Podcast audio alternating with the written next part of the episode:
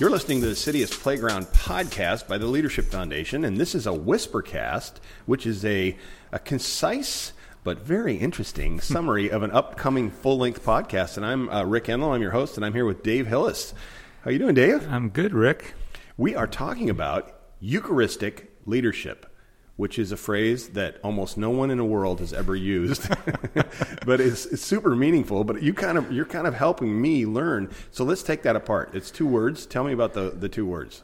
Yeah, it's it's a, a word that the EU of Eucharist is uh, can be translated as good, and then the the charis or charistic mm-hmm. um, is gift or um, kind of a grace. And yeah. so, in many ways, uh, the the best translation is that here is a good gift. Hmm. Yeah, and I know you've talked about charis as a, or you know the the gift uh, that the Leadership Foundation is. You know, mm-hmm. even in in uh, the book. So uh, this is kind of a cool. Is this the second book, Dave? Come on now. Yeah. So, but we do have, uh, I think, a growing body of work around this idea, and it's really interesting to, to not only uh, discuss, but also to get guests that can uh, speak into it. Yeah, I mean, you know, again, to take a half step back, Rick, you know, the City as uh, Playground podcast, you know, that was your idea that we've been talking about here now for the better part of, you know, three years, maybe a little bit longer. One of the questions that has come up um, from many people to me is okay, we, we love the metaphor, we love the idea of a city as a playground. Uh, what does the leadership look like on that playground? Mm-hmm. Um, is there something about the leadership that might be a little bit different uh, if you view the city as a playground rather than a battleground? And it really got me to think about, yeah, what would that mean and what would that look like? And so it was probably over the last year uh, that I sort of bumped in uh, to this idea about this uh, the Eucharistic shape of leadership, and of mm-hmm. course the Eucharist as a concept is not new. I mean, it, it's the central idea of uh, you know worship, you know, at least in the Catholic and Orthodox uh, churches. Uh, mm-hmm. But I begin to think about is is the Eucharist more than just a sacrament? Um, not at all trying to take away from the fact that it's a sacrament, but is it is it more? Is it bigger? And I, I think I began to you know wonder and think you know was Jesus's life itself uh, uh, Eucharist, and mm-hmm. so that's kind of where it, it, began to kind of bubble up from, and, and we began to think about it, and uh, so it's it's really been uh, very energizing. I know for me and for Leadership Foundations. well, for me too, and I think especially when you start to think this way, and then you when you read some of the text where it talks about um, you know Christ in you, which is you know exactly. your hope and things, and yeah. you start thinking, I, I don't really know what that means, but if what if it means, uh, you know, uh, in, what it means is related to this Eucharistic idea, which is so helpful. Now, we talked, uh, just to quick review, um, about leadership as a social construction versus uh, just being, you know, uh, the the luck of the birth order. yeah, what, yeah, yeah. I mean, it's. I think it's. It. It seems to me to be obvious to everyone, but it is something that we, we like to revisit because there is an industry, or at least a strain within leadership circles uh, that some people just got it, and right. uh, somehow the the pixie dust, you know, fell on them, or the stars aligned. And what leadership foundations and I think most healthy organizations want to come back and say is no, no, no. It's it's actually a social construction, something that you have a role uh, in. You you know have a hand in, in, helping build it, not only in yourself but in others. Uh, so that's a, that's a very very important concept. Yeah. In fact, I was uh, this last weekend with a uh, a guy, and he was he was just referencing something he'd been reading, you know, out of the scriptures, and he was saying it was interesting to him that, you know, the the wedding at Cana was kind of no wine, and then you know the the feeding of the multitudes was no bread, you know, no wine, no bread, and I started thinking eucharistically hmm. about that. It was mm-hmm. an interesting uh, thing for me as a result of our conversation to think, wow, you know that.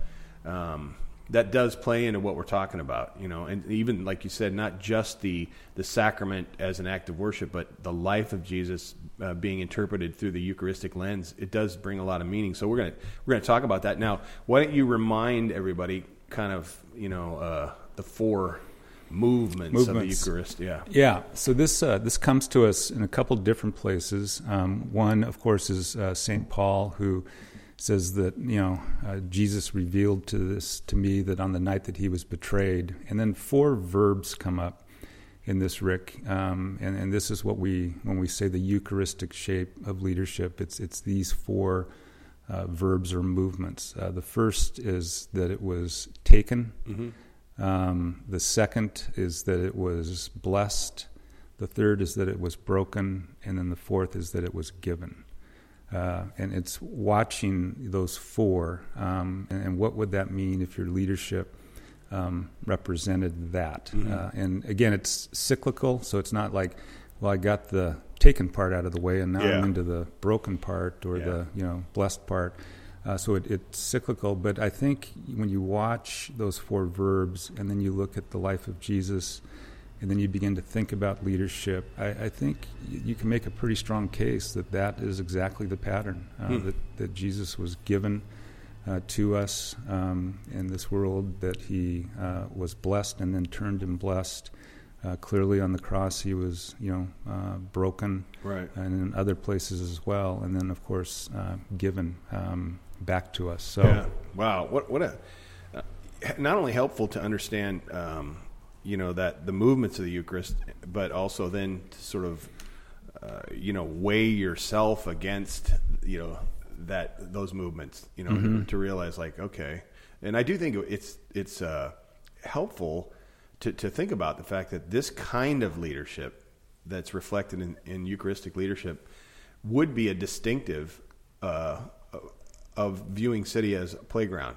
Yeah, you know, I, I, mean, yeah, I think that's I think that's right. I mean, it's uh, the the relationship between um, if you see something. Um, a city like a playground, that it would have to have a kind of effect on your leadership and uh, and so then looking about well what ways what places would the would your leadership actually been sh- be shaped as a result of that well and, uh, especially uh, when you think about uh, you know city as non playground or battleground then mm-hmm. you think about the leadership being you know uh, militant not not being broken but breaking exactly you know what i mean it really is it's reflective almost of the opposite so now we're going to take this next uh, full length podcast and we're going to talk to uh, Larry, you have to tell me about Larry in a second. I will. But Larry, uh, we're gonna we're gonna talk to him about um, the taken part. We're gonna we're gonna sort of uh, separate each movement in the mm-hmm. next four podcasts. So, um, tell me not only about Larry, but about a, a body of uh, of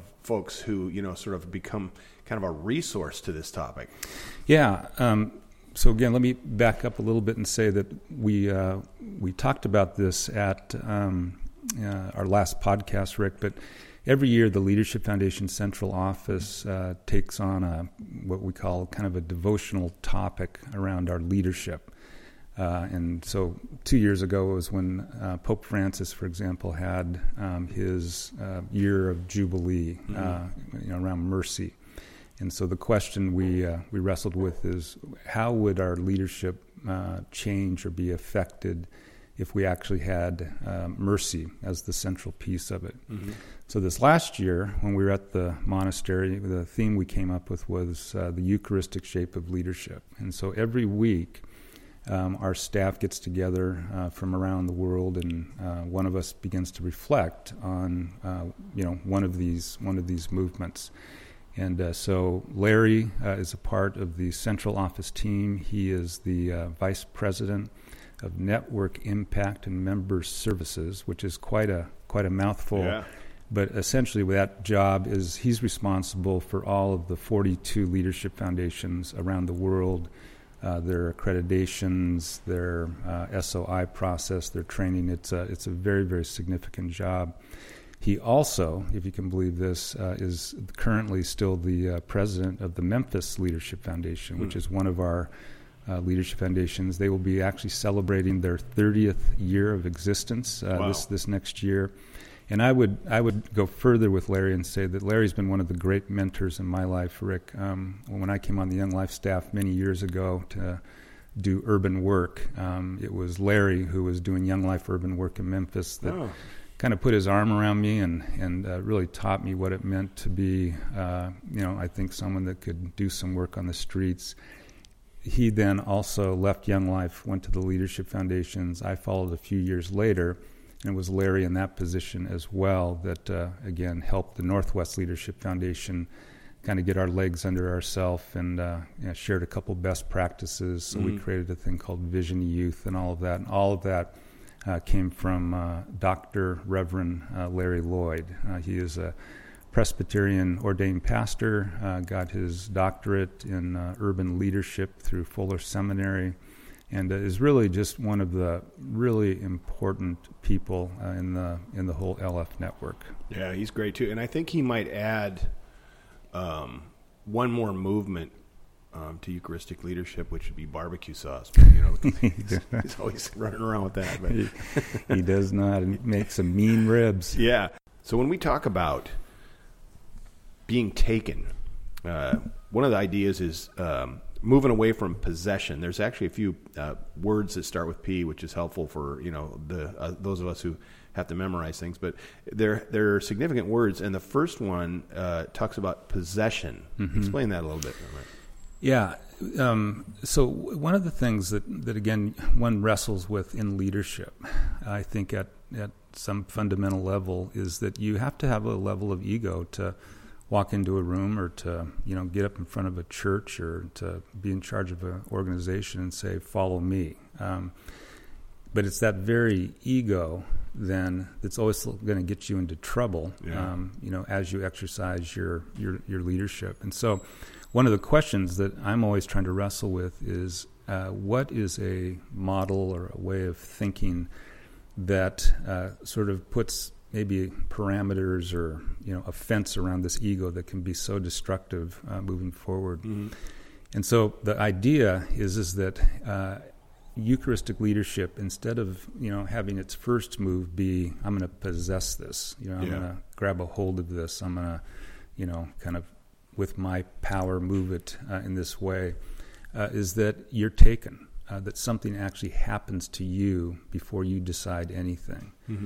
And you know, Rick, it, it might seem very subtle, but it, that's uh, that's an absolute game changer. Um, if you believe that your leadership uh, and the leadership that you have was first um, a gift Yeah. uh, that was given to you. Uh, thereby, you don't own it. Um, you're not the one that thought it up. Uh, it, it's it's not yours to control, but rather it's uh, something that is a, a gift to you. And now you have the opportunity to you know make use of it moving forward. And I think.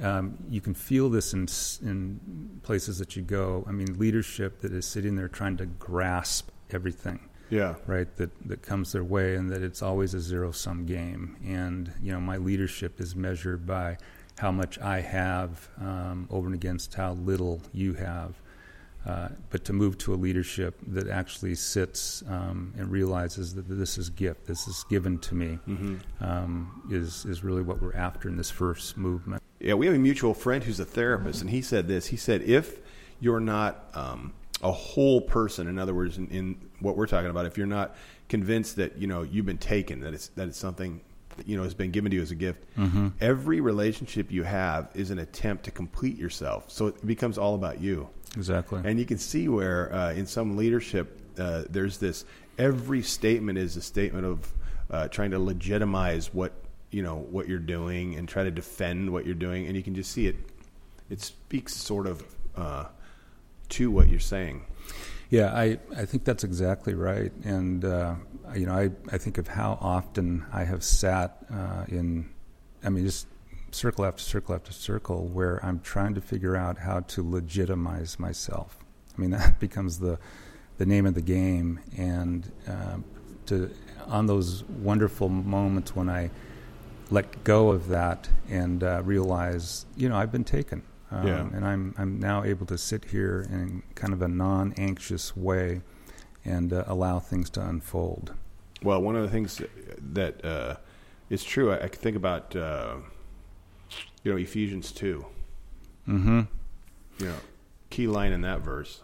Yeah, I mean it's it's you know it's again Paul at one of these moments where I, I, I love Paul can sometimes be such a uh, maybe a heavy hand would be a way to describe it, um, and you know we've got to do this and be diligent, and but there'll be these moments where all of a sudden you you get the sense that he goes, oh yeah, this is the way it works, And so his his line um, in Ephesians two eight, um, he says this: "For it is by grace you have been saved through faith." And then he stops, and all of a sudden he says, "And this is not from yourselves; it is a gift of God." Hmm. Um, it's like he just he pauses. He goes, you know, it's you know, take your faith, grab oh, uh, actually, you've been grabbed, mm-hmm. and then he goes on. So, yeah, yeah. Well, that's an important line. So, Dave, are you getting this out of a, a book that you uh, that you found in the library? Uh, I wish. Yeah. no, I. You know, I mean, I think what I've done, uh, Rick, is just kind of kept my eyes open and, and ears, and just tried to say, you know, what makes sense, what works, and um, so this this notion of the Eucharistic shape of leadership, um, well, I think it's always been implied. Um, I think what we're trying to do is just state it directly and uh, and and then begin to think about it. So, well, I think also the um, having the, topic become like a year long uh, point of study for the for the entire leadership team, mm-hmm. you know, around the world, has created some such great. Uh, uh, voices, you know, that can speak into this, and that's what we're going to do with this podcast is is talk to some folks who have had some insight in different areas that are contributing to this conversation. Yeah, exactly. In fact, so Larry will be our first, um, and then but over the next number of months, we will uh, we will bring in uh, different people that um, play a very critical role in leadership foundations to do the work that we do. Um, we'll have the very good chance, uh, an opportunity to talk with Sarah Melchior uh, here around what does it mean to be blessed mm-hmm. leadership and uh, and others as well. So yeah. I think it'll be a very rich and informative time. Well, that's great. Well, it's uh, better than Netflix because yeah. it's available only here. And if you have any questions or input, always info at leadershipfoundations.org. And uh, so now, if you've listened to this, you're uh, ready to go and kind of kind of set for uh, hearing from Larry Lloyd as we begin to inve- investigate Taken as a movement in Eucharistic leadership. Wonderful. Okay.